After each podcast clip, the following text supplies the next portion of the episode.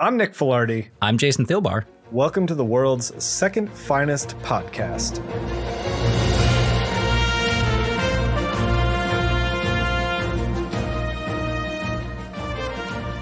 Today we're talking about Batman Adventures issue 7, which came out March 2nd, 1993. It had a new artist on the book, Mike Parobeck. Other than that, the issue team remains the same Kelly Puckett writing, Rick Burchett on inks, Rick Taylor on colors, Tim Harkins on letters, and Scott Peterson editing. This issue featured Killer Croc fighting in an underground wrestling event, while Batman looks for a new mobster in town. As always, Batman Adventures continues to be the best book on the stands. I don't think I'm controversial in saying that. Do you, Jason? oh no, no, not at all. Especially this week. Ooh, yeah. Ooh, it was rough. So I wrote I wrote the synopsis for Detective Comics, and I think that it echoes the level of engagement that I felt this week with Detective Comics.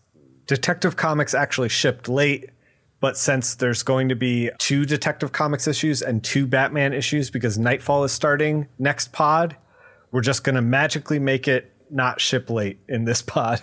So instead of it shipping late, it shipped on time. Yeah. Revisionist history. I concur. I concur. This is Detective Comics 658. It had Chuck Dixon writing and Michael Netzer on pencils. It featured Hugo Strange trying to kill Lucius Fox. He doesn't kill him. That's the whole issue. I believe it was titled Plot Armor. Was was the title yeah, of the I, story? Man, the whole issue just really bad. Lucius Fox just like being like, I'm not getting along with my family because I'm listening to this cassette tape. And I'm just like, Jason, I Batman was a mistake. Batman was a mistake. Uh, in, in, in a certain respect, sure. But also, like, we're the, we're the ones doing the podcast about it. So you know. We've done it to ourselves so that our listenership doesn't have to. Yeah yeah yeah. That's you know some of the some of the bad movie podcasts i listen to when they say that it's not even fun to watch I'm, I'm like you know what? I'm happy you watched that for me. Thank you. Thank you. Yeah, i'm yeah. like yep um, that's all i really need to know about that. So uh, hugo strange is trying to kill lucius fox by playing a cassette tape that like hypnotizes him or something. Yeah. Yeah, hypnotizes or whatever. Yeah. I checked, by the way, they still don't mention Hugo Strange by name, so I guess it could just be anybody. And then at the end, Hugo Strange is like, he can't speak because Robin kicked him in the throat. But then I was like, no, he didn't.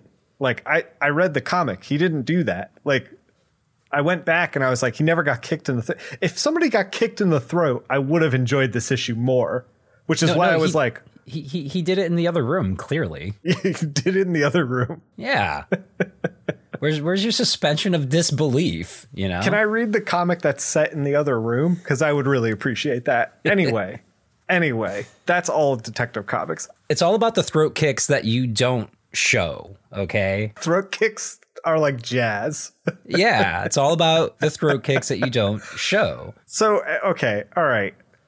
Here's the other thing: is I was listening to like our previous pods, you know, because as I'm like editing them, and I'm like, man, we are really like, like I I give the synopsis, and then we're like, eh, book was okay, and then we just move on, and and I'm like, are we really giving these issues like enough coverage? And then like I read this one and I was like, we're giving it enough time. Like, we've already given it too much time. Let's move on. Batman 491. It was also on stands. Jim Aparo on art, Doug Moench writing.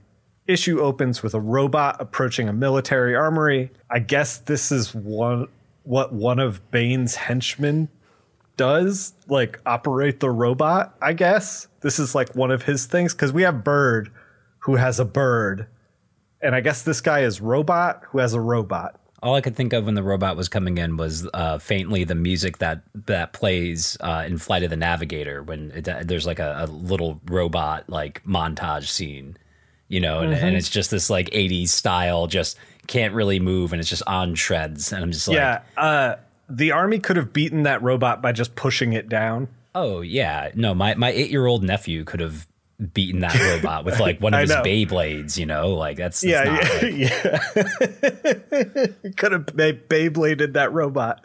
Here's Oh, yeah. the thing, though: the robot was basically it's just treads in a cylinder, and then like it was it was shooting at the I think it was shooting at them or absorbing gunfire. I, I can't remember, but it it was uh it was kind of neat, especially after reading Detective Comics. I was like, yes, give me anything, please entertain me. I, I love I love hearing your struggle of like, am I being fair to these? Like, or are we being fair to these? And then you just like kind of explained why, like, yeah, I think we're being fair. You know, I, th- I think Yeah, we're giving yeah. it just about as much attention as we need to give it. the thing is is that like especially this week i was like let's sprint through these because the batman adventures book was so good especially compared to these like these were just not great uh basically batman 491 is about setting up knightfall so they're busting uh uh arkham asylum so here here let me get back into let me get back into my synopsis All right. the robot beats up the army guys, blows up the gate. Lots of explosives were stolen. I don't if they could build the robot, I don't know why they need explosives, but here we are. Bane decides he's going to blow up Joker's cell in Arkham Asylum, and he does this by attaching a bomb to a balloon and then birds the henchman bird, his bird, then flies over Arkham Asylum. Then Bane shoots the balloon with a rifle, and then the bomb falls onto Joker's cell, and then it opens up Joker's cell, and then Joker, while loose, opens up all the other cells. Then, when all those cells are open, Joker decides he's going to capture and torture Jeremiah Arkham for a bit before making his escape with all the other prisoners. Bane aids their escape by airdropping crates of rifles out of a helicopter. The robot guy is in the helicopter. He's dropping these crates of rifles on, onto the grounds at Arkham Asylum for the prisoners to fight with the police who arrive. Bane accurately assesses that Batman will be on the scene, but will end up letting prisoners go if he's preoccupied with saving the people who work at the asylum. Joker escapes after some light torture with Jeremiah Arkham, and all the other prisoners are gone. Batman has saved the people inside. Bane is in the helicopter, helicoptering away. Helicoptering? That's a thing. It is now. He's helicoptering away. And he's he's watching Batman on the roof just wail in grief over what's happened with all with this giant break. And Bane says, quote, if I didn't want his blood so badly, I'd almost pity him. Also, Azrael gets a haircut this issue. yeah, that was that was a pretty jarring smash cut. Uh, what'd you what'd you think of the of the breakout in uh, Batman 491, Jason? Eh, it was fine. You know, It was fine. they they can't all be hits, right? they can't all the thing is is that like this is setting up knightfall and i in my mind i'm like knightfall's gonna be great and now i'm like is knightfall gonna be great Maybe not. I mean, I, I, I haven't see. I haven't read I haven't read Knightfall in years. I mean, books like this are like one of the reasons why around this age, I was like 12, 13, like I started uh, getting more and more into like, you know, underground and like indie books like at the time, even if I was like a bit too young for them or at least to like understand them because like these kinds of stories were like even when I was that age, I was like starting to be like, eh, really? you know, like you're gonna you're gonna have a bird with a balloon. Why not just have the bird be like some huge, like you know, rare made up bird and just have it drop the fucking bomb or something like that? You, you, know, like they have a helicopter yeah, like yeah, what are we doing we have a robot with bombs in him to blow up the gate to get bombs i'm like what are we doing yeah, yeah. It's many. It's it's multiple hats on hats. I think. Let me ask you this, because you were saying that around this time you started to kind of outgrow. You were still reading it, but you were like kind of outgrowing it and getting into more, uh, more adult, uh, independent comics. Do you think that Batman nowadays? Have you read any new Batman? Like, in, when I say new, I mean like in the last ten years. I don't think so because I think the last Batman stories I've read were Batman Black and White, you know, Long Halloween, Dark Victory, that you know the low Yeah, you're talking stuff. late 2000s. Yeah, or, or think- like mid 2000s. Yeah, yeah. I think I think tangentially, I remember a few years ago I bought uh, the first couple trades of uh, Gotham Academy because uh, I I'll I'll read Oh, anything yeah. that that Becky Cloonan uh, writes or draws, you know. And, Sure. and those and those were a lot of fun, you know. But like, it wasn't anything that like, you know, I was like, oh, that was that, yeah, that was worth, you know, good story, liked it. I'm wondering if there was a noticeable shift at some point in Batman. These books, these comics, for, Batman 491 and Detective Comics felt like we're talking to a 10 year old. This is for children. Yeah, yeah. Oh, totally, totally. And I know I know that that's not the goal with a lot of like Batman comics nowadays. Nowadays they want to talk to like 25 to 35. It feels like that anyway. And I wonder if there was like a noticeable sh- if it was a gradual shift or if it was like this isn't selling, we're going to do this now. You know, I I don't know what the answer is. I think it was more like they they wanted to try to lean into the the sort of like you know darker like edgier thing, and I can't remember completely, but I'm pretty sure like you know like Dark Knight Returns for example, like they just published it without the code, you know, so they're just like this is going to be a non-code book, and DC would do that every Yeah. once in a while. Uh, but they they still wanted this stuff to be code books because they they thought then, though probably wrong, that they, they wouldn't be on newsstands, which was still at least for Marvel and DC Still at the a time, thing. like uh, yeah, and still like a good chunk of the money. The best example I can think of is like when they try to take like uh, I, I hadn't seen it, but remember when like they tried a reboot of like Die Hard or something like that, but they made it like PG thirteen and everyone Yeah, was just like, yeah. "This just sucks." It's like, yeah, why are you Yeah. making Die Hard PG thirteen? You know, so it's just Right. like if you want if if you want to make like a dark story that like even if it's not like uh, gratuitous, right? Like a gratuitous violence or something, right? Like if you want to make like a complicated story, then fuck it. Like you have to go like, you know, no restrictions. Like like Sandman, for example, is like it's quote unquote suggested for mature readers, not necessarily because like there might be a boob in there or someone might say fuck, but like you know, sure, that's in there, but a lot of it is like, you know, I, I was reading Sandman when I was like 13 and 14 and like getting some of it, you know, and then I'd reread it when I was older and I, you know, got more of it. But like Neil Gaiman wasn't writing it for like, oh, I got to make sure to make this uh, light enough uh, so the, you know, the 10 year olds reading this will understand, you know. Sure. And so I think that, I, I think it was a function of like they wanted to go uh, way more like, like kind of darker and more violent uh, but somehow try to make it kid friendly still, which Sure, is like, sure. which like you can you can kind of do that, I guess, but it's just so fucking hard. Yeah, they talk about in the letters columns, like every issue almost, Scott Peterson has been like, we love the killing joke. Like that's the gold standard for uh, Batman. And and I'm like, yeah, that that arc is cool, but it's like, yeah, you can't make books for kids and then be like, we're making it grim dark. Cause it just feels it just feels weird. Yeah, yeah. Or or you or you have to accept that like, you know, you're gonna push some things that might be a little weirder or scarier for your younger audience, you know, like uh, like Adventure Time. Like I love Adventure Time and it's definitely written Yeah. for a younger audience. Like it's, you know, but there are some parts and scenes in Adventure Time where I'm like, oh yeah, if I was 10 and I saw this, I'd probably like it, but I'd also be a little freaked out. And you know, and that's Yeah. cool, you know, but I I I think like when you don't when you don't accept that, you know, I I- I think that's Yeah. what's driving a lot of the a lot of the 90s uh bat books.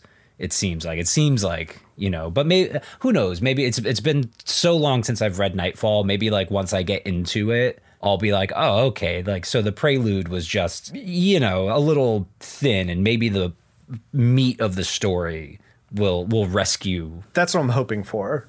Let's talk about the last regular Batman book that we talk about, Shadow of the Bat 11. It was also on stands. Alan Grant writing, Vince Giarrano on art. Featured a breakout from Blackgate Prison. Cadaver is on the loose. He's a death obsessed villain with a plan to raid an animal lab for some reason. We don't know why. He's putting together a crew of henchmen from the one henchman who also broke him out of Blackgate. That henchman's going to call his buddies.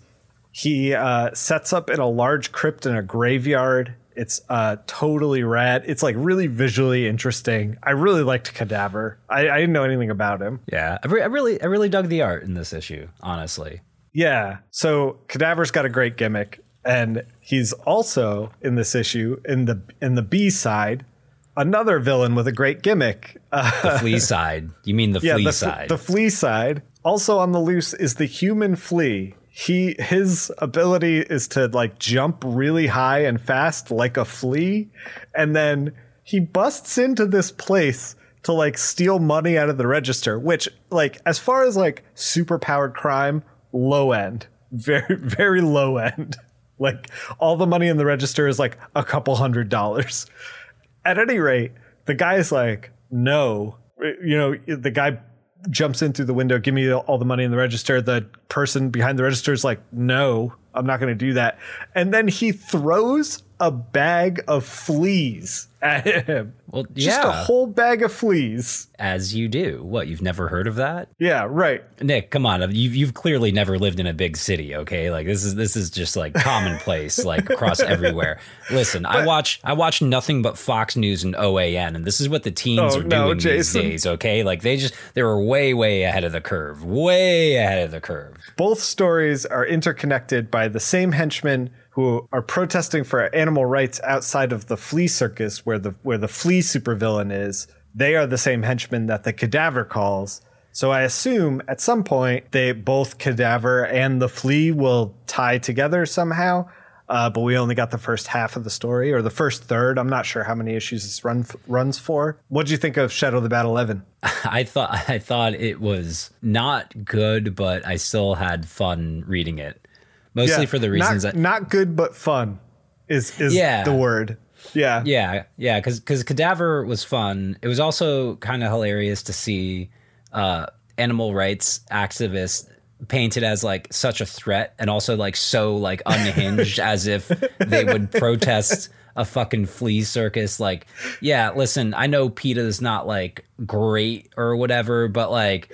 Come on, man! Like even even the animal liberation people, like you know, like I get Right. like you know what's what that's like that that is like the 90s equivalent of like making up a guy to get mad about you know Right. Yes. Like- like It's- they just, oh, like- man. like it, it's it's just it's just and the flea too and just being like oh no no no we're gonna have this this super villain with like a mech suit basing his like you know whole all powers around a flea and batman's just like yeah if my fucking rogues gallery sure a flea i guess i have to take this seriously you know like at what like at what point as a human being does batman just be like come like come on like what Yeah. what come on. like well and also and also like at what point like does batman like encounter this? And he's on his fucking third robin and just like just Right. immediately human flea and just like open up his bat phone and just be like hey robin i got i got a job for you it's like I, Yeah, I got think something robin for can, you. I'm gonna outsource Yeah. this one. yeah exactly exactly you know it's like you know what you're the boss you've built this you've, you've built this little empire like you know it's So, just, this is what you have your employee when uh, for when the human flea was getting away from Batman because he was jumping so fast and so high, and Batman's like, oh, he like tries to like bat like uh, grappling hook the guy, but then the rope was like burning out of his hands because it was moving so fast. I was thinking to myself, I was like, if I was Batman and this guy got away, and he's so stupid and so ridiculous, all I would think is like. Man, when I catch up with this dude, I am gonna hit him so fucking hard. Like, I'm gonna really punish the shit out of this dude's face. You know, you know what I just thought. I wonder when we're gonna see uh, a a Tom King uh, reboot of like the Flea, but he's like Oh, all, man. but Oh. but he's all he's all depressed now. He's all sad. I was thinking about that. I was like, the the human flea is ripe for a like joke character comeback, like Condiment King or Kite Man. He's like, he's just there. No one's using him. He's ready. Oh yeah, yeah, Put him in. yeah. He needs the paycheck. Do you hear that? Uh, I have tinnitus, so I always hear something. What? Well, it's good that you don't hear it because I'm gonna probably put the lightning strike in post. It's a lightning round. I'm springing this on you. I'm putting you on the spot. All right. I was thinking about how a lot of these uh, issues, Detective, Batman, and uh, Shadow of the Bat, all feel very disposable. And we've been doing this now for this is our eighth podcast. And I was wondering that if I give you the name of the arc, if you could tell me in in like a sentence of what that one was about. And I know I'm putting you on the spot here. We'll see. For example, you're panicking, I can tell. For example, so I'd say the last Arkham, and you'd be like, "Oh, Batman puts him locks himself up in Arkham Asylum in order to catch Zsasz for a killing." Yeah. Are you ready to play? Let's give it a shot. God of Battle. God of Battle. That's not with the the kid, right? It is. Oh, okay. It's with the the general. The general. That's it. That's his freaking. Yeah, name. yeah, yeah. The general actually had three different titles for all three issues, but God of Battle was the first one. How about this one? Heavy Metalhead. Heavy metalhead. Heavy metalhead. Ah, no, that one. I'm in the dark on that one. That one's about uh, the character in in S and M gear who has like a spikes on his head, so nobody can punch his head because he got spikes on it, and he's looking mean- to join Black Mask's crew. Jason, it's so dumb. Okay, we'll move on to the next one. Killer's Bane. Oh shit, that sounds really familiar. That's a is is that the one where uh, Bane fucks up Killer Croc? Yeah, that's the one. You got it. Oh, okay, okay. How about this one? I know you're going to get this one. The Ugly American. Oh yeah, the Shadow of the Bat. Yeah, that that that Yeah, one yeah. stuck in me for how it's just yeah, how just what it was. Null and Void. Oh god, that was with the counterfeiting one. No, no, no. You're thinking of Robin. I didn't even put any Robin. That's that's what is that? Cry the Huntress or Cry whatever. the Huntress. Yeah, Yeah, yeah, yeah. Shit. yeah, you're thinking Null and Void is literally one we covered on this podcast. This very one. This is the Hugo Strange stealing secrets from the CEOs and trying to kill Oh. Lucius Fox. Yeah. Well, Beyond the Law.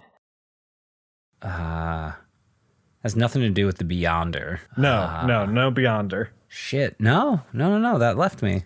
This is uh, when Batman and Huntress were fighting uh, people for that had diplomatic immunity for two issues. This is Oh, like the- just when we started the podcast. That's right. The the Lethal Weapon two arc. Yeah, exactly, exactly. Uh, how about this one? Headhunter. it's not with Nimrod, is it? Wait, who was Nimrod? Shit. In in the, the Tim Sale arc in uh No, in no, no, Shadow. no, no, no, no. That's that's something else. We'll I'll, I'll- Oh. we'll get to that. Yeah, no. no. I I can't believe I already forgot Nimrod. I was like, who's Nimrod? uh, Headhunter is the one where Batman is so tired and Gordon has a contract hit out on him, so Batman has to like rally and like stop the guy who's gonna murder Gordon. Oh. Well, Well, I mean I mean, hey man, like, you know, so, some sometimes you write a, a catchy song and sometimes you don't, right? Like yeah, I think we're finding that out. How about how about uh, costumes? costumes, costumes. No. No. That's the uh, introduction of Azrael in Batman. Oh. Yeah. we're down to the last couple. Misfits. Oh, well that's the yeah, that's the um that wonderful shadow arc that uh Tim Sale did. Yeah, yeah, yeah. yeah. Yeah, that was the yeah. The one with Nimrod. Yeah, yeah, yeah. And the and, and the misfits. Yeah, that was yeah. Yeah. The Thane of Gotham. Oh well, yeah, that's the the Scottish like Yep, nailed it. nailed it. the Moors of Gotham. Yeah, yeah. That just one sticks in outside. your head. Oh yeah, yeah. We're down to uh, the last couple. Faces of Death. Well, that is a very '90s thing, but Yes, uh, yes. It's not. We're not talking about the VHS series. That Yeah, your, which- your par- your parents will not let you rent, but you will somehow get a hold of in the '90s. yeah, and and which you'll believe is real until someone tells you that, like, yeah, no, most of that shit was fake. You didn't really watch, like, Jason, is that true? You just broke my heart. I didn't know that. yeah, yeah. I, lot- I'm 40 years old and I went. I still thought that was real. I mean, I think I think some of it were, but some of it, I think some of it was, but some of it, like, I I think in one there was like a guy in the electric chair or something like that, and it's just like they're not filming that, you know. Yeah, for anyone who doesn't know, Faces of Death was supposedly a VHS cassette of just like a compilation of people dying, which like apparently in the 90s people felt like they needed to seek out because the world was, uh, you know, sunshine and roses. Yeah, and we, and we didn't have rotten.com yet. So, Yeah, you know. right, exactly. The internet wasn't a thing. We didn't have rotten.com. Like, and I guess there was people who were like, I want to watch some people die. Yeah. Yeah. Humans. 'Cause Hooray. the yeah, right, exactly. Faces of Death was uh, the Black Mask arc that was like when we first started the the podcast. Batman busts up Black Mask's whole whole crew. Uh, the the last one is Who Riddled the Riddler? Is that Jack Riddler? That is Jack Riddler. Jack Can we- Riddler. Can we make Jack Riddler just part of this whole whole thing? I Jacked Riddler was such a treat, and I just want to take him, bottle him up, and just bring him with me through the through this podcast, through the many many uh, episodes that are going to come, and just sprinkle him over the podcast. Just a little bit of Jack Riddler.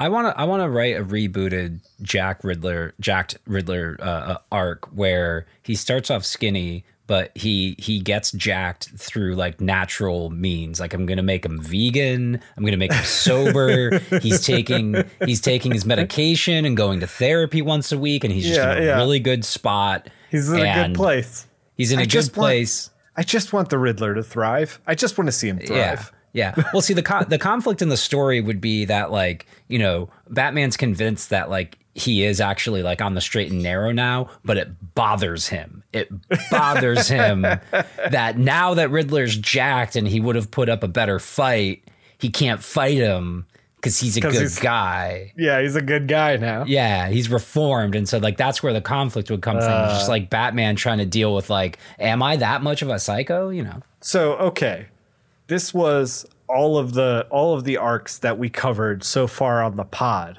Lightning strike, lightning strike. Yeah, lightning strike, lightning strike. Is there a favorite in there that you really liked that really stuck with you? the Tim Sale arc definitely, and the uh, and the the single issue of the um with the with the Scottish castle.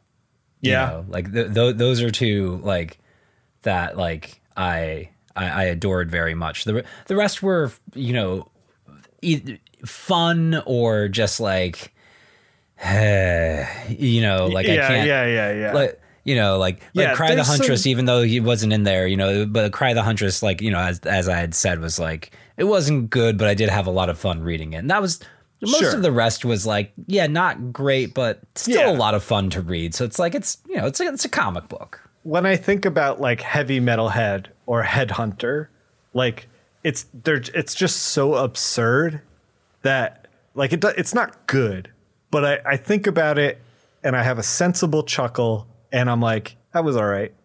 But yeah, Misfits I feel like was really really great. And I think that's the only one that I clicked with out of everything.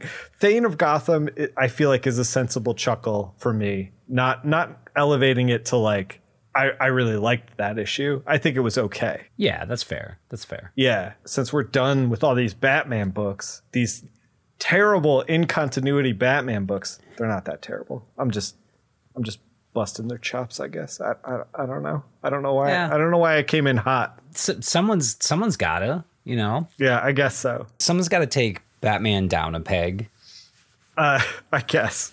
Let's talk about Batman Adventures issue 7 because it is a full-on banger. oh god yeah The cover has Killer Croc with Batman in like a, a chokehold. Has a new artist, and the new artist is definitely more cartoony. Feels like a lot more squash and stretch, a lot more cartooning in faces, but Batman still looks excellent through the book. Yeah, we can get into it. Um, Act one is called Requiem for a Mutant. The whole issue is called Raging Lizard and it starts with uh, Batman wanting answers from a crime boss.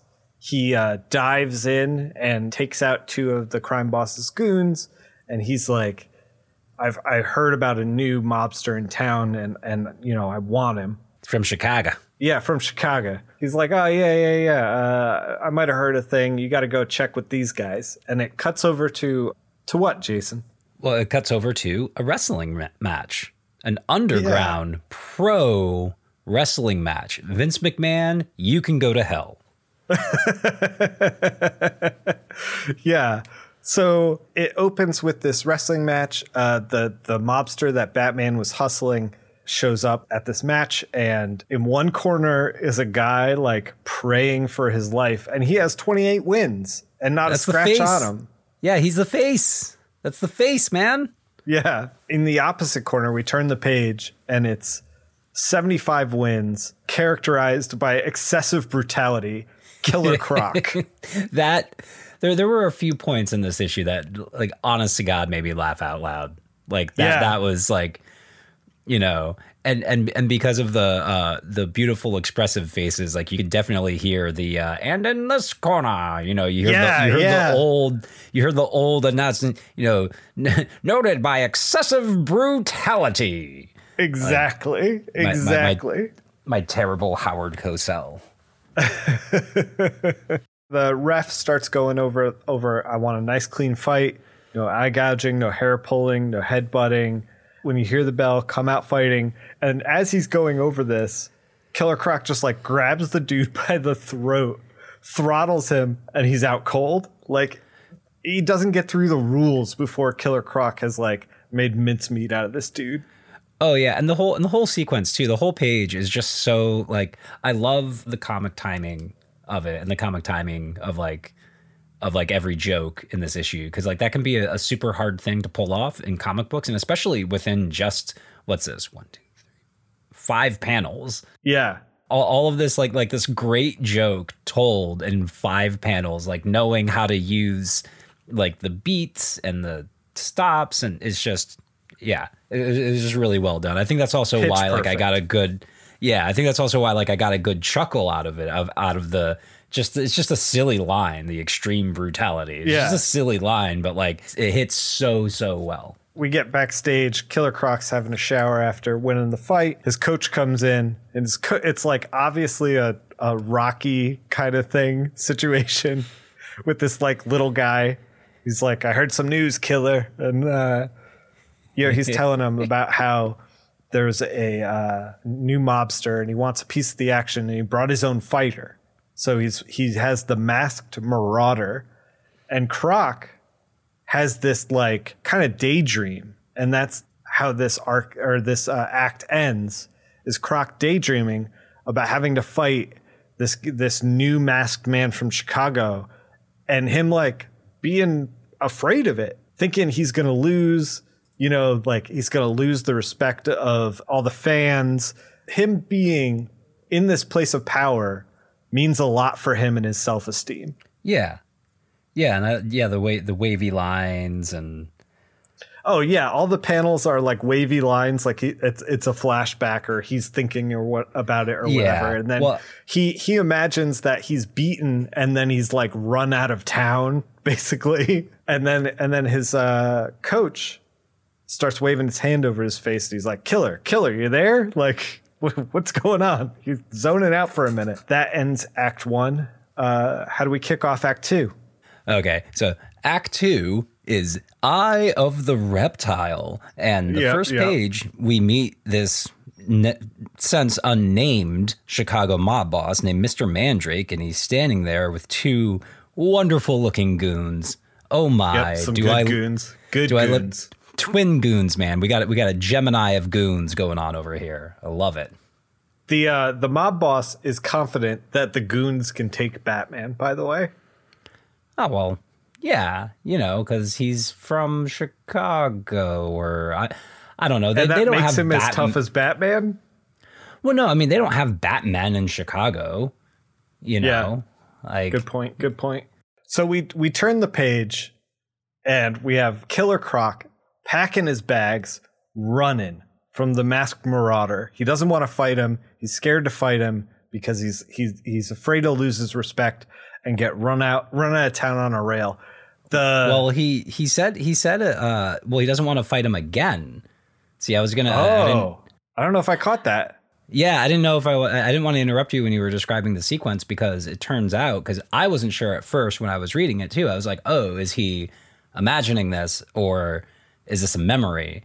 And he says, Oh, I didn't catch that. yeah, he says, forget it, Mick. He just he's just gonna beat me like he did before. It's not worth it. You know. And and then honestly another another part that did make me laugh out loud where uh where Mick goes, Killer, this is all you got. Look, people see you on the street. What do they do? Scream. Right. Who wouldn't?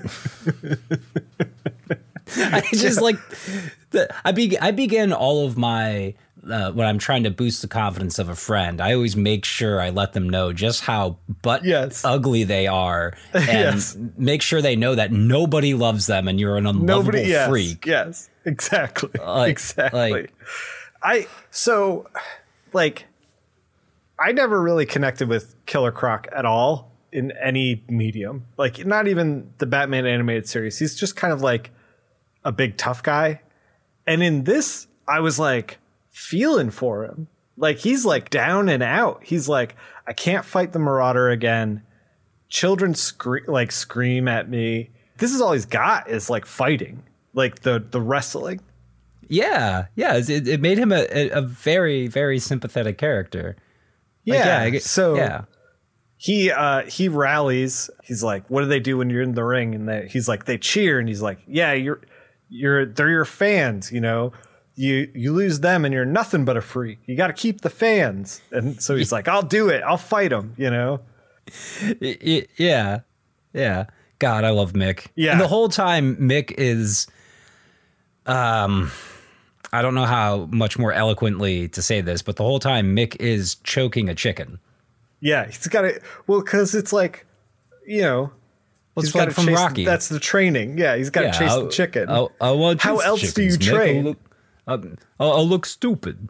Yeah, you got you got to punch, punch frozen slabs of meat and Yep. chase chickens, and then You're 100 percent correct. That is how Yeah. everyone trains.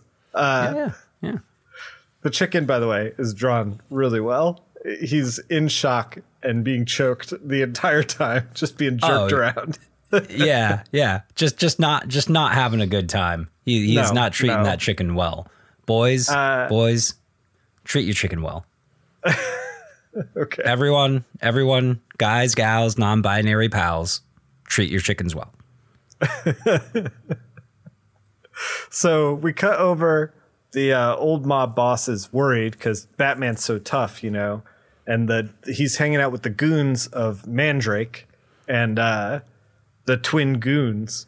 They're like, "Can it? If Batman was here, like we'd we'd kick his ass, you know. Like this this guy is, is nothing." And and the regular mob boss is like, "I'll- "I'll shut up. Just be careful. That guy scares me." And then oh, Batman's God. in the room with them, He's and he's like, he's "Glad to hear there. it, Tommy. Both of you against the wall." Tommy two times. Yeah.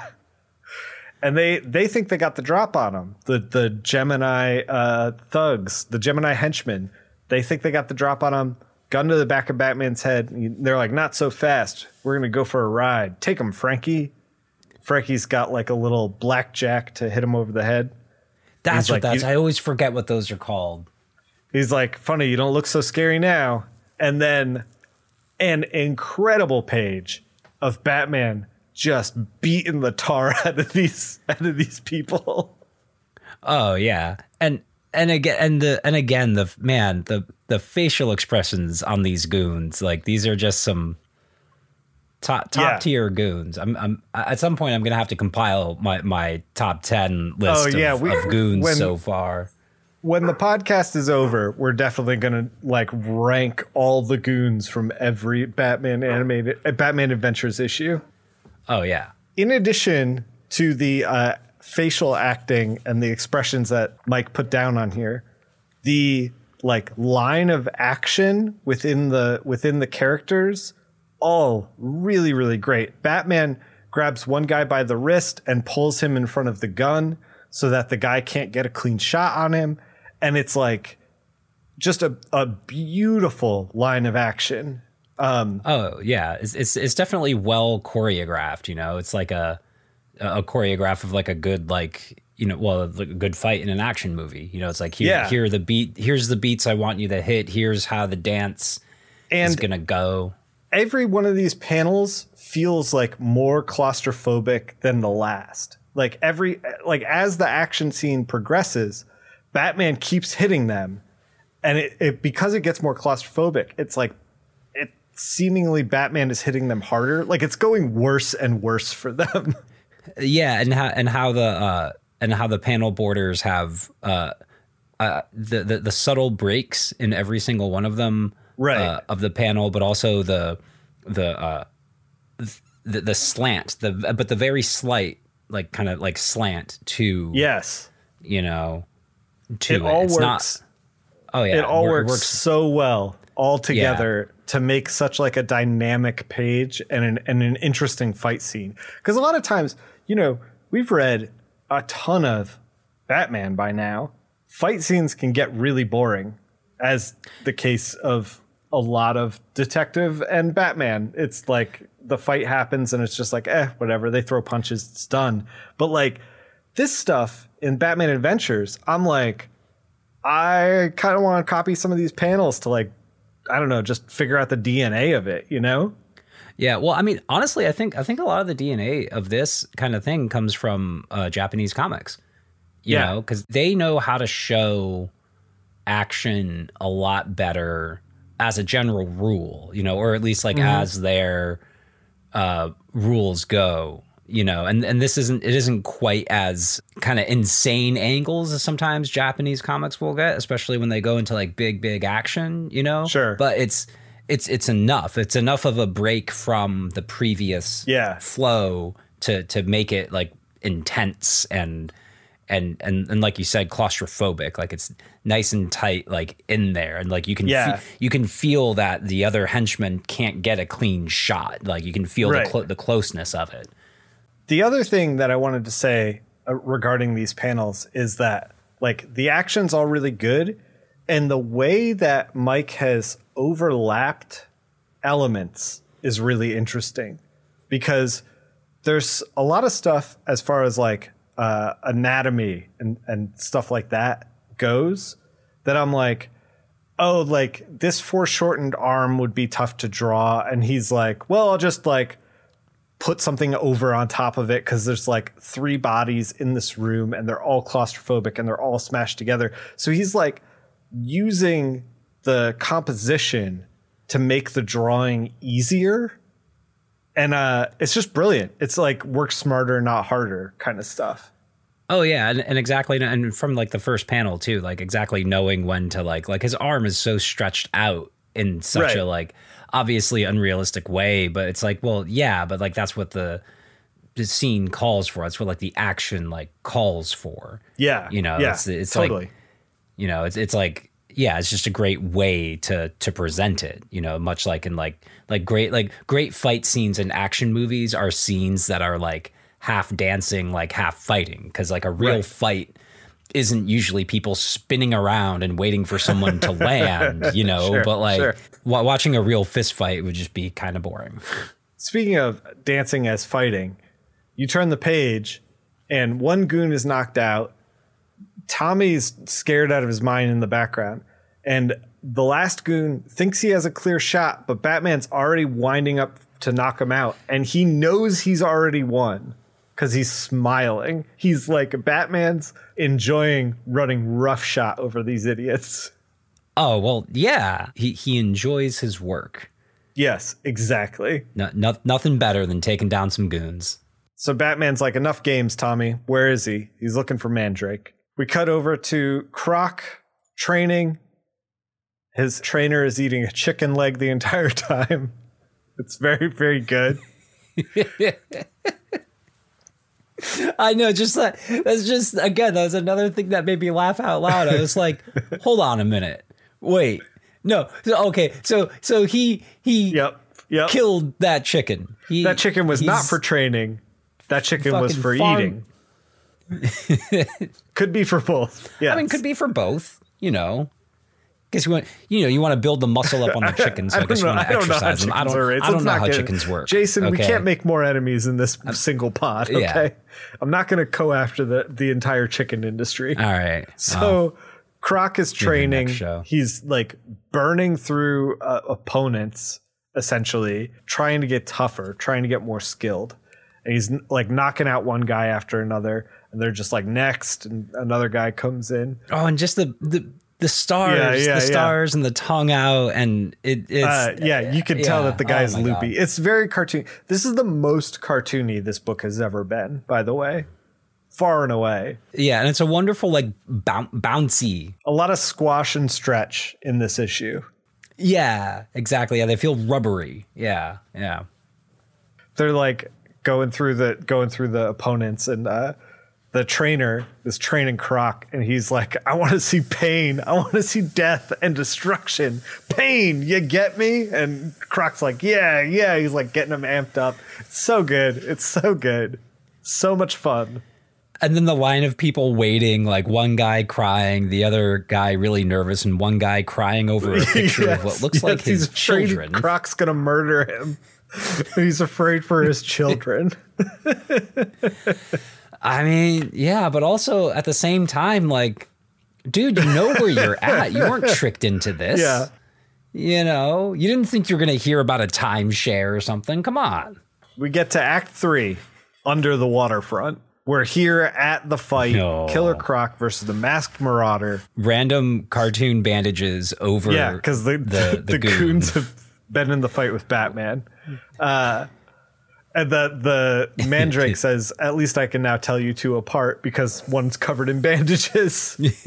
Ref comes out. I want a nice clean fight. Masked Marauder just like palms his face. He wants none of it. They're just gonna they're just gonna tear after each other. Yeah, just going to rip in. Just me- Croc fighting a man.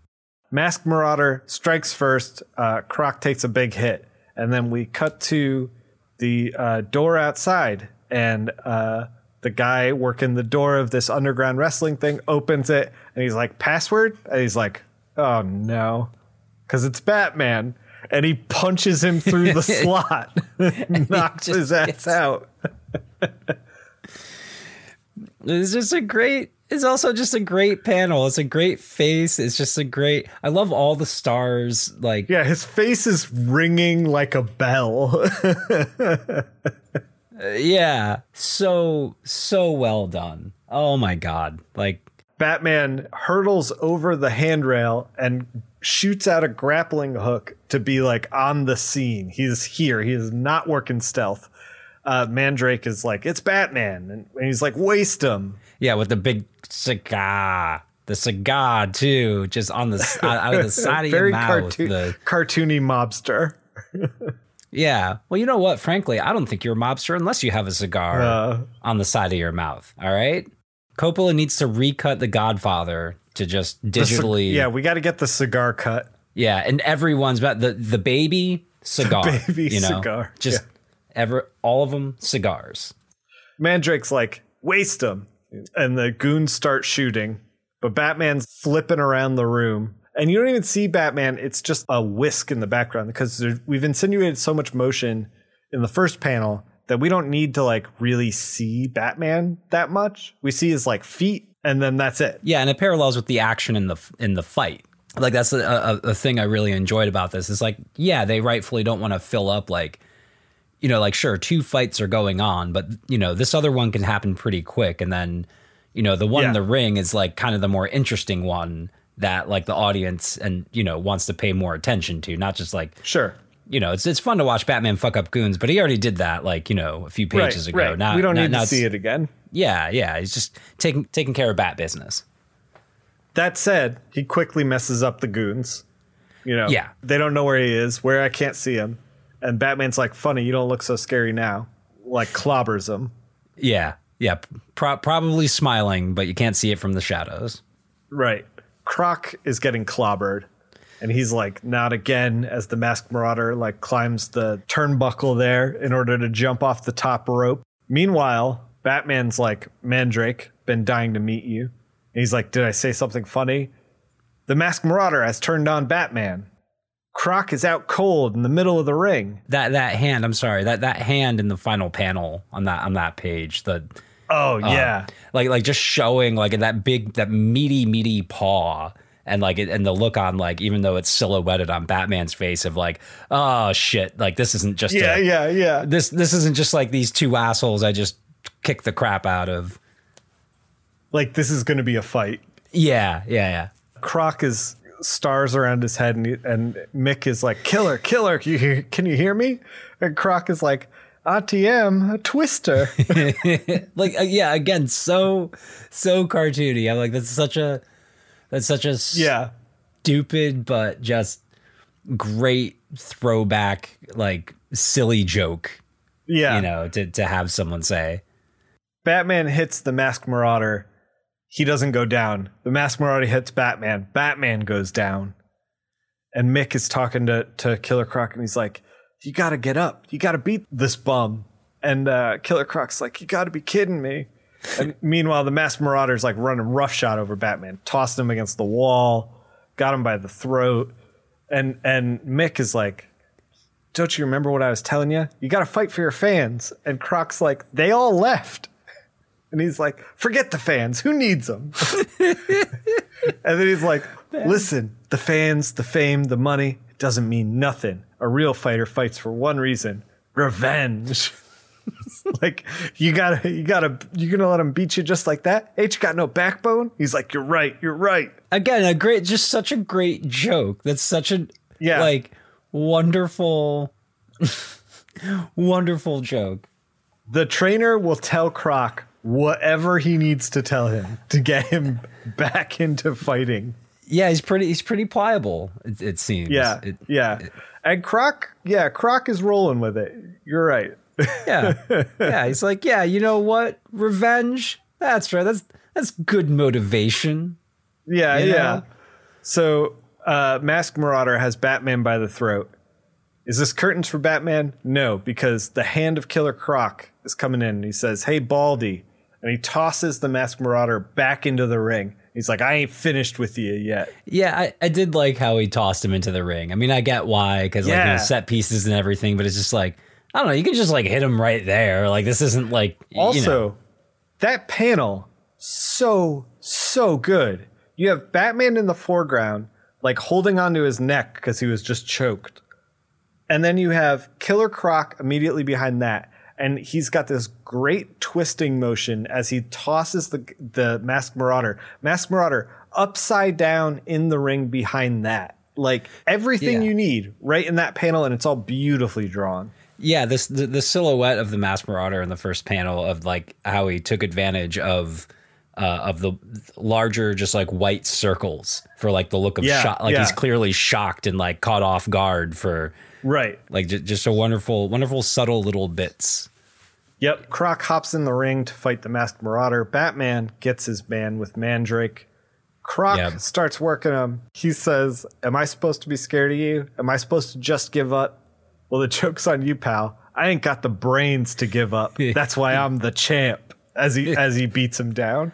So good. I mean, yeah, The end of this, Jason, the end of this made me really, really love like the issue is great anyway, but the the last handful of panels, like Crocs beat Masked Marauder, Batman's got his man, right? And Batman and Croc look at each other, and then it's a shot of Batman, it's a shot of Croc, and Batman says, I got what I came for. Just keep your nose clean. And Croc's like, Yeah, well, that's hard when you live in a sewer. And he and he leaves with his trainer. And he's like, Nice line, champ. And he's like, Thanks, Mick. And I was like, Perfect. Because like Croc's not doing anything illegal. He's not doing anything wrong. I mean, underground wrestling, but like you know, whatever. Like, yeah, it's not Yeah, like yeah, yeah, yeah. Batman It's doesn't not- give a sh- like mm, fine. Yeah. That's that doesn't raise to the level of like crime that Batman has to deal with. You know? Yeah, yeah, because he assumes like, yeah, you choose to get into the ring, so whatever. Like, mm, you know, Yeah. Like- yeah. yeah, we get a little bit of like Croc not being, I don't know, a bloodthirsty killing machine. Like we, when when I was reading this, I was thinking about that issue. What was it? What was it called? Bane's Croc or something? Bane's? Croc, um, Bane's Killer's Croc. Bane, Ba- Killer's Bane, yes, Killer's Croc- Bane. Croc versus Bane, and it's like Killer Croc's traumatized, and he's just lashing out at everything, and he's just running amok, and it's it's like you don't feel anything for him at all, at all. Yeah, yeah, he's not he's not a fleshed out character. And like Bane steps in and just, you know, beats him down, and then like that's it. That's the whole issue. And it's like there's no stakes. There's nothing interesting going on there. And this whole Batman Adventures issue seven, this little capsule into Killer Croc's life as like not only a sympathetic character, but they let Croc win in the end. Like he Yeah. walked away with the belt, you know? Yeah. And so even though it's a Batman book and Batman got his guy, Croc still like kind of won the issue, oh, totally. which I thought was great. Yeah, yeah, no, it, it made for a much more fun issue than just like you know, bad guy is bad guy, or Right. bad guy bad guy has accident and then just turns into insane bad I guy. I thought that based on this cover, it was going to be Batman gets roped into an underground fight ring and fights Killer Croc and then beats him. And that was going to be the issue, which yeah, something like that. would have been fine. Um, it wouldn't and wouldn't have been bad, but it like this this elevated to like a much higher level. Like uh, I did not expect it at all. Very very good. Oh yeah, Be- beautiful, Be- be- beautiful art. Like so much fun, very funny. Like great, Yeah. great, great jokes. Great fucking jokes, man. Like great. Yeah. My God, do I love a a, a really well told, uh, especially again, like in a comic book, it can be kind of like hard to do, you know. Sure. And that's why, like, I appreciate when like webcomic people who are like, you know, who mostly do gag strips. Like, I always appreciate it when like they add in an extra panel or something like that because they know that one little beat just makes all Yeah. the difference, you Yeah. know. And so it's like, yeah, perfect. Like, just perfect way to use it. Perfect way to use like action and like, and honest to God too, like the art. Like, holy shit, the art. Like, I don't know if they updated the colors in this or not, but like. No, they're still using the the same palette they've been using. The same colors too. Yeah. Well, and and just ev- everything in the art is just crazy great. good. Cra- like like Yeah. you look at it and it's just like, oh, this is what like digital artists with a cartoon style like spend years learning to try how to replicate in Photoshop and like and no and no shade at like I'm I'm trying to get better at digital stuff because Sure, sure. you know uh no no shade at that because it, it definitely does take like work and skill but like man with a brush and ink Yeah. Like Yeah. and and and I know and I know they used whiteout and I know they you- know there's a bunch of other Sure, tricks sure. like analog that you can use but still like that's wow that that is insanely tight like that is so tight Yeah. Really, just a really, really solid issue. After I read this, I was talking to, to Shannon. I was like, I was reading the regular mainline Bat books when I was a teenager and being like, I'm going to make comics. And I feel like I was drawing like shit because I was reading stuff that was shit. you know what I mean? And I was like, if I had been picking up Batman Adventures instead of picking up the mainline Bat books, I feel like I would have been better off. Like, I feel like there's stuff in here that is like tangible fundamentals that are easily understood because of its cartoony nature, you know? yeah yeah because they made it um they, they didn't crowd anything you know Right. like it's like it's still it's still complicated but it's I don't know like a uh it, it's still it's still catchy like it's it's like uh like songs with like um like like polyrhythms you know like a, like a lot of traditional like african music and then like the stuff that like you know th- that was the stuff that paul simon like took to Sure, like yeah. you know make like graceland and you know all that it's like yeah this is a complicated thing that they're doing but man it's so We're going to fucking display it in the like simplest of terms. yeah, And, and it's gonna be catchy and if you're you know to follow your analogy if you're like interested in music or want to be a musician you'll be like oh okay and so you can start you know you might be able to start counting or you know Right, right. yeah and i to- and i totally agree it's, it's it's it is such a good um well i think we've mentioned it on the show before but like you know it's the deceptive simplicity of it you Yeah, know? we talked about that with the Ty Templeton issues. What he's doing there looks easy and looks simple, but because it's two lines, it has to, for like a leg, it has to be the right two lines. yeah yeah yeah it's and like when you when you get a leg of spawn and it's like 300 lines. If some of those lines aren't working, it's not a big deal. yeah, yeah, you're not you're not really noticing it. Like, you know, Right. like it's like a um, uh, it's like this this guy from this band Sleigh Bells, uh, who has they have a really fuzzy guitar sound, and he was like, "Oh yeah, I came up with that sound because when I was first uh, playing." Uh, I had such shitty equipment that I just turned everything up so people wouldn't notice how shitty my equipment was. Y- you know, and it's like, Look, yeah, I think that we we all have coping mechanisms to get through whatever art we're making. yeah, yeah. Don't want to learn how to draw feet? Draw everyone from the waist up. yeah, yeah, Oh, exactly. Oh no, there's there, there's snow on the ground. How'd that get there? Well, it's covering their fucking feet. You wanna you wanna hit the letters column? I'm gonna punch him right in the goddamn face. I'm feeling violent tonight. Wow, wow. We don't have to hit. Okay, let's just go to letters column. Violent episode. Violent episode. In the letters column, we had yet more requests for Batgirl. Of course, uh, the fan favorite apparently. Uh, did any letters jump out to you? One jumped out. I, I love the five year old's letter. I'm sure. Oh yeah, yeah. I forgot about that. I, Yeah. yeah.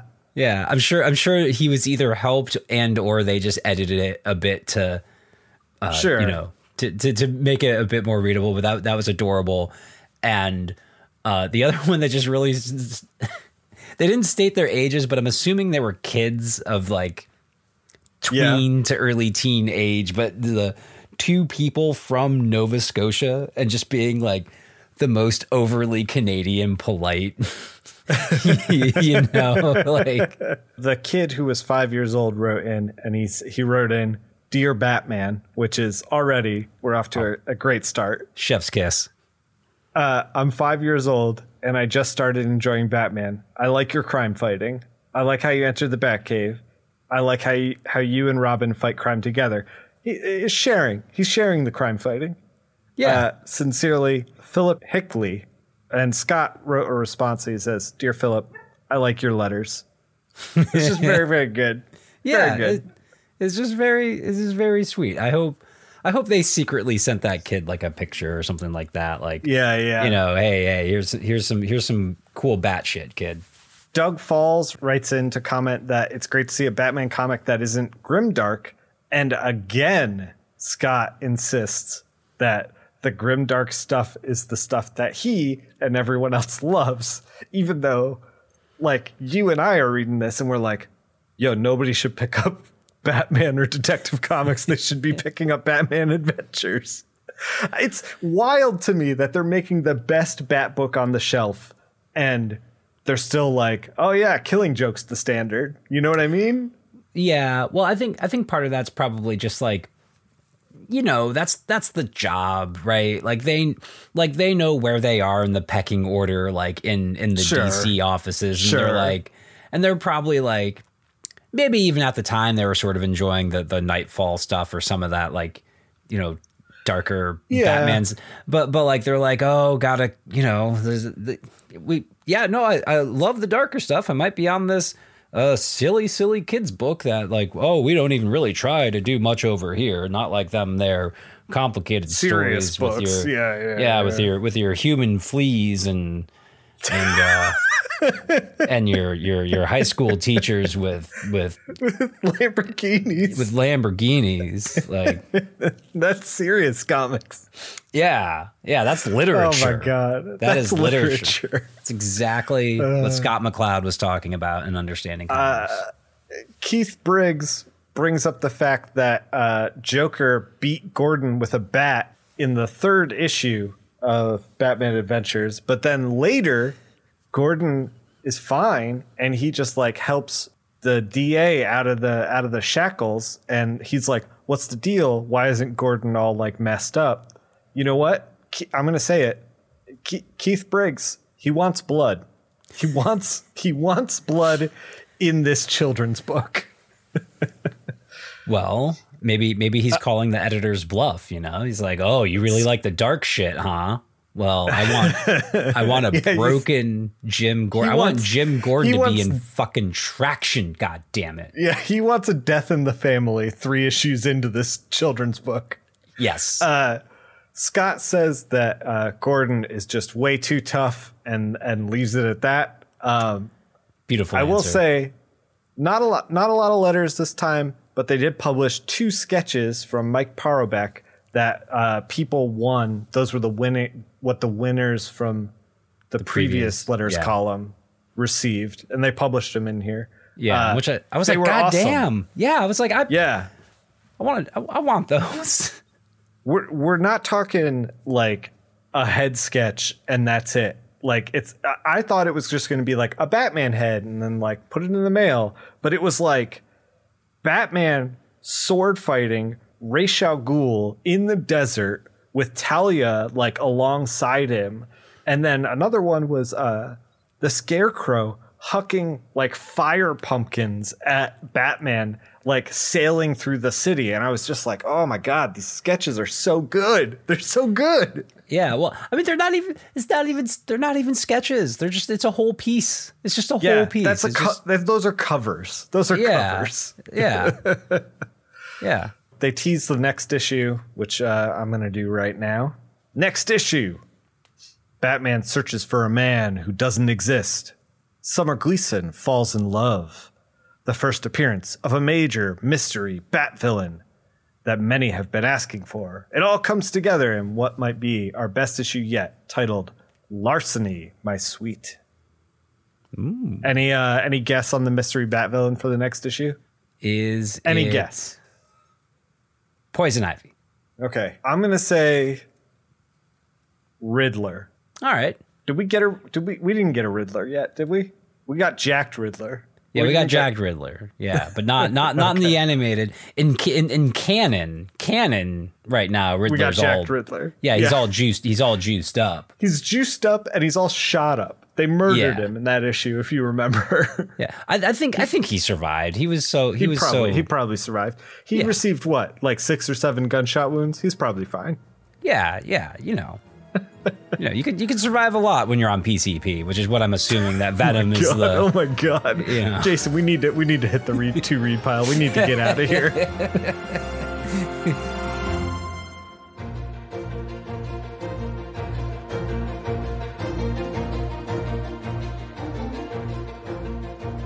Uh, man. Anytime I bring up drugs, you just like you just shut me down. all right, all right.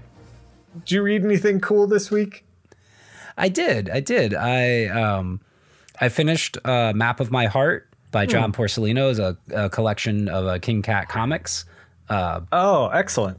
Yeah, and it's it's just uh, it's really it's really beautiful. He has he has a at least uh, especially from this time it was a in the uh, late '90s, early 2000s. It was a really transitory time in his life, and they're sort of autobio comics, but like they're like really light, and uh, he has a, a lot of uh, uh, uh, love for like the transcendentalist, you know, like like Thoreau and and uh, Emerson, you know. So a lot of just about nature and contemplation, and they're just really really uh, beautiful uh, comic books. Highly recommend that. I, I texted you about how much I freaking loved Cosmic Detective. Yeah, you bumped it to the top of your list. My God, my God, that was Really great, right? so good that that car fight scene is just so wonderful i i love uh i love his artwork i love the figures um i would love to see like more like just just for fun just more black and white pages you know just just to admire like the Yeah, like like I was saying in the previous episode, David Rubin like uh, uh, will sometimes cover up a lot of his artwork with coloring, yeah and sometimes I feel like it's tough to separate like what he's doing in the post process of coloring and what he's doing in the black and white. It would be interesting to see some black and whites from him for sure. Yeah, yeah, just to see, because I I understand that like you want to do a thing to serve the story, you you Sure. know, and so like when you're in the process of coloring, especially when it's your own work, you might be like, ah, I I did I, I spent eight hours on this part, but uh, you know what? It'll it's Hey if I- man, you know, if, You if gotta, it's gonna, you gotta kill your darlings. You gotta Yeah. kill your darlings. yeah, exactly. But yeah, that was uh, really good, and also been reading um, a, a, book. I've been reading uh, Isaac Oh. Asimov's um, uh, the oh yeah the the gods themselves. It's actually the first uh, Asimov I've ever I've ever read, and it's really really cool. Only only about halfway through. It's about a theoretical um, particle that doesn't exist, and uh, pretty pretty heady so far, but Yeah. really really well done. I'm you know, I heard Nice. Asimov can be kind of like a harsh read, but so far, maybe because this is one of his later books, it's it's a bit easier. But but yeah, been Cool. been kicking it a lot. And uh, oh, I just I just want to mention though, I don't know if I mentioned it last week or not. Um, I'm about to start to. I'm, I'm going to buy them physically at some point, but uh, Evan uh, Donham or I, I'm apologies if he ever hears this. I've should have looked up how to pronounce your last name, but Sure, he sure. he he did uh, published all online. You can find most of his work at uh, riceboy.com. That's rice hyphen boy, uh, and it's uh, Rice Boy was the first story that he told like a while ago, uh, and he just got done with his serialized uh, Vatu, which is over thirteen hundred pages long. And He's been Whoa. he's been putting out three days a week, every week for the past twelve years, and he Wow. fin- yeah, and he finally finished it, and it's all up for free. You can even go uh, to his Gumroad uh, through um, his store, and for very reasonable price, get really nice PDFs of all of the uh, Cool. sections of the books that he broke the stories up into, with like some extra art and stuff. And you know, he's but I, I really implore uh, everyone to check it out. It's a beautiful story. Uh, I can't wait to uh, read it start to finish. Uh, it's just it's just so well done, such in depth uh, uh, fantasy, and so original. And it's it's just really really cool. And I, I think he deserves uh, so much more success and and attention uh, for for it. Yeah. you know. And uh, it's free, so you know everyone Yeah. should check it out. Yeah, what do you got to lose? Yeah, Exactly. right there. I devoured a bunch of comics this week. I read a lot of manga, which is I think why I devoured a lot of stuff. I read two volumes of Kaiju number eight, which is a Shonen Jump comic about a kid who is part of this cleanup crew for kaiju corpses in Japan. And then there's like a hunter crew like that kills them. And he wants to be part of that hunter crew. And he gets uh infected by this kaiju and he becomes a kaiju himself. He's kaiju number eight. And he's very powerful, but he's like a goofy kid and he wants to be part of the hunters and he's just like kind of bad at it. It's a little anime y. Like everyone's always overreacting to everyone else. like a little bit of that going on. So, you know, if you're if you're sensitive to stuff like that, you might not be interested in it. But I'm sticking with it for now. I'm usually very sensitive to stuff like that. And it was kind of driving me nuts. I read volume two and three. Volume one hooked me so hard though that I'm like, I'm gonna give it a couple more volumes before I bail, but we'll see what happens. All right. I also read volume one of Chainsaw Man. Have you heard of this? Yes, it's been I your just whole thing now is making me want to return to it's it's been a minute since I've read some some Japanese comics, so some some manga. So I, I really and I've heard some really good things about Chainsaw Man. Reading Chainsaw Man, it feels like you're discovering Deadpool before everyone knows about Deadpool. Oh yeah. That's what it feels like. Like Chainsaw Man is so extra and weird and and off kilter and str- it's it's just so irreverent like and fun but like you're reading it knowing that idiots will get a hold of this and ruin it like like fans will fans will ruin Chainsaw Man for me, but for now, Chainsaw Chainsaw Man is very good. It's about a uh, kid who uh, is kind of roped into this um, devil hunting group. They hunt devils. They're these creatures that prey on people, uh, and they have all these different like uh, abilities. Like one will be a devil of blood, and one will be a devil of whatever, and they have different abilities associated with them. And Chainsaw Man uh, saves this dog with a chainsaw face, and they become buds, right? so, and he's just a normal kid, right? And then the mafia decides they're going to kill him, and they chop him up, and they chop up the the dog with the chainsaw face, and then those two souls become interconnected. So now he's Chainsaw Man. He's got a ripcord on his chest, and he pulls it, and then his feet, arms, and face turn into chainsaws. And it's like super over the top action, super fun, but he's also like a kid who is not very like he's not great at any social ac- activity at all. He's basically been living on the street. He's very little social stuff at, at all. No parents. So it's it's he's a fucking weirdo and like all he wants to do is touch boobs, but like he can't. And he also has chainsaws that pop out of his hands. It's very weird. Jason, it's very weird, but it's very enjoyable. It actually it made me consider getting the Shonen Jump app because uh, apparently there's like 11 or 12 of Chainsaw Man out already and I was like I want to read these, but I don't know if I want to spend like a hundred more dollars over the next 10 volumes. You know what I mean? Yeah, yeah. I was gonna, yeah, I was gonna ask who published it because I wanted, I wanted to at least like, especially Chainsaw Man. It sounds like I want to, I really want to check out and and uh, Yeah. get, get my little mitts at least It's on the little- first volume. It's a little uh uh I don't know how to describe it other than jerky. Like the storytelling feels very like we're here then we're here and it like it's like it moves quick in a way that feels different than a lot of American comics for sure. Yeah. The other thing that I read was Delicious in Dungeon. Have you read any of those? You hear ever hear of those? No, I think I think you were tweeting about it, or I think you. Yeah, man, I've been championing like this this comic is so good. It is I so just real quick.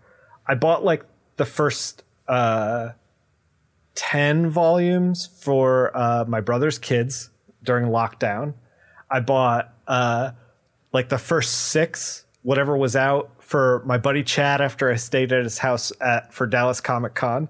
I bought I bought them for myself and then gave them away and then bought them digitally and now I'm back to buying them physical again. Like that's how much I love Fuck this yeah. book. Fuck yeah. It is- I've I've done that with a few is- books. Hell yeah. Yeah. It is about um a group of adventurers. And it, it- I'm going to I read volume 11 which is like we're deep in it. So we're not going to I'm not going to talk about that. But at at its core when it starts it's about a group of adventurers who go into this dungeon. Um, this dungeon pops up. They pop up all over, but this particular dungeon on this particular town attracts adventurers because adventurers want to go in and loot it, basically. Money, rich, fame, whatever. Yeah. So they go in intending to loot it, and one of their companions gets eaten by a dragon. And a dragon will digest very slowly. So they're like, we got to get back into that dungeon, kill that dragon, and get our companion back. And the the hook of it is they don't have anything to eat. They don't have any rations. They don't have any money. So they go into the dungeon and their plan is to just start eating the monsters. So it's like it's half dungeon crawler, half cooking show. And so it's like they go into very, very like intricate detail about like they fight like, you know, these sentient mushrooms about like how they slice them up, prepare them in like an oil and like, you know, like stir fry these mushrooms in order and then it'll give you like a matrix of like protein and nutrition and things like that of like all these kinds of things and they do this throughout the book. And it it that's kind of the high concept of the of delicious and dungeon. The low concept is like they start to get into this idea of like what should be food and what shouldn't be food and like how do you s- decide that as a society and then like are we wrong to eat what we eat like is anything wrong to eat what it eats? You know, like are the monsters wrong? Is and is like it wades into this moral gray area and then f- goes further from there. It like just it, it's just such a beautiful beautiful book. I can't I can't I've been waiting to bring it to the pod for a while and I just got the uh, volume 11 and it's just very very good. I'm, I'm definitely while you were describing it, I hope you didn't think I was ignoring you, but I was uh, adding it to your to your wish list. Yeah, well, well, I, I, yeah, I was just first looking it up so I could just keep like a, a browser window window open to make sure that yeah that goes on the list because that that sounds like exactly my kind of shit. It's very good. It's very quick reads because it's manga. Yeah. Um. Yeah. The first, I think the first like six is like a nice arc and then it escalates from there. Yeah, I th- um, I think I think overall that's kind of a good selling point if anyone is kind of cagey about manga, like you know for whatever reason, like just give as many different uh, tries you can because like a lot of manga is a quick read and what's great about it being a yeah. quick uh, it being a quick read is that it it it, it rewards you to to read it again and then you can get really deep into yeah. the story and you can get really I've, really into it. I've read and reread this series like four or five times already because like I think when uh, the volume 10 came out, I was like, I don't really remember eight and nine because I read them like, you know, four months ago or whatever. And so I'm just like, I'm just going to start at the beginning and I just start, start over again. And you can read them in like, inside, inside of like, I don't know, a couple weeks. It's oh, like yeah. you burn through them. Oh yeah. The last book that I read was one that actually you recommended to me. Ooh. Which was Hot Dog Taste Test. Oh yes, by Lisa Hanawalt, the lovely, lovely Lisa. Yeah, yeah. I got, I got it from the uh, uh, Drawn and Quarterly uh, warehouse sale. Gave it a shot. Jason, that book is weird as shit. Isn't it? Isn't it? it's very, it's very, very good. I was taking pictures of it it's not really a, a comic in a traditional sense.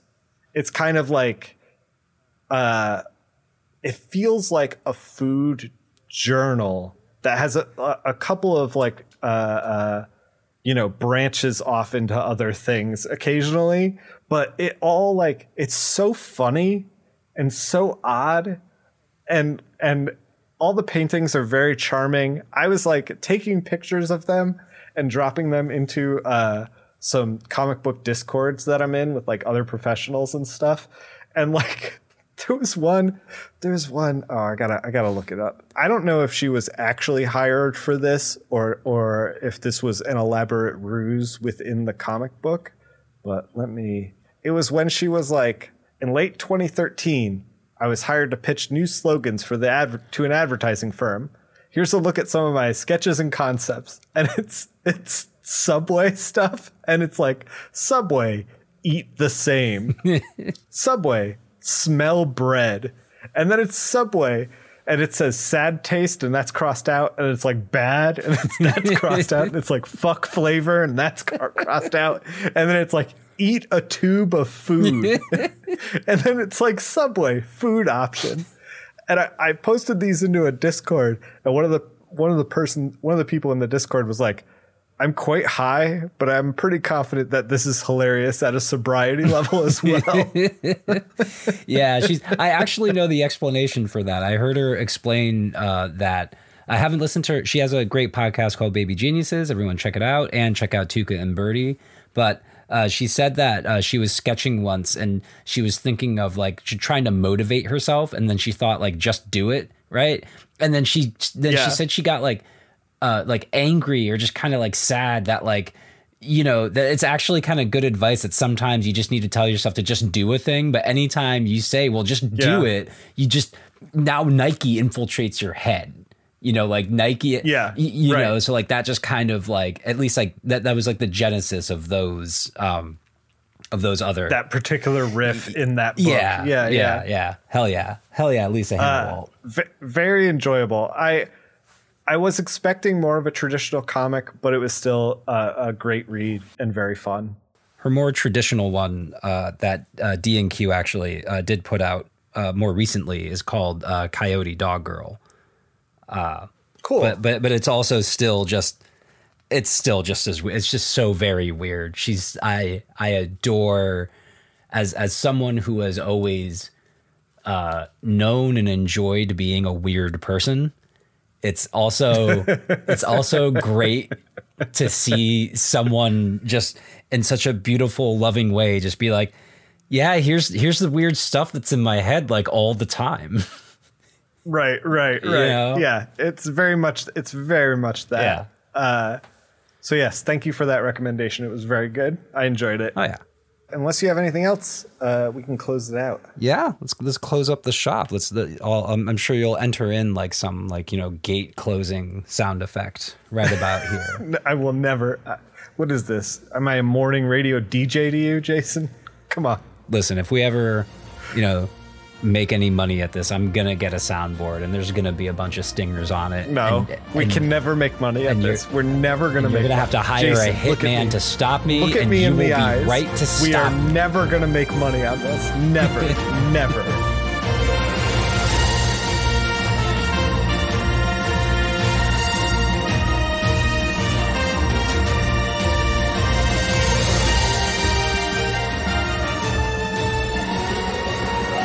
I'd like to say thank you for listening. that if you if you want to spread the word about this trash show, you can uh, you can please do that and also leave some stars and some likes and whatever uh, wherever you're getting your podcasts, some messages, uh, all very welcome.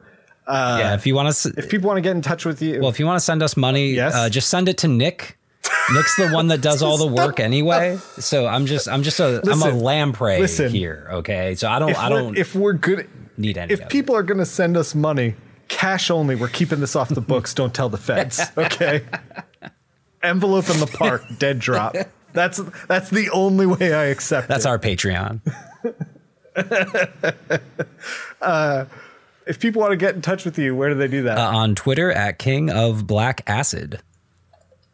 If people want to get in touch with me, I'm at Nick Phil on Twitter. Uh, the show also has a Twitter um, where every time a new episode drops, it gets posted up there, uh, as well as some retweets and whatnot. Uh, I check it occasionally, not as much as I check my regular Twitter, but that is at World's Second Finest with two ND, the number two in there. So, uh, yeah, uh, please, uh, you know, if you got any questions or anything or suggestions, let us know. Yeah, open to it. Thanks for listening. Thank you. Let's ru- let's run it down. List of enemies for, of the right. pod. All right, Michael Jordan, Michael Jordan coming after you.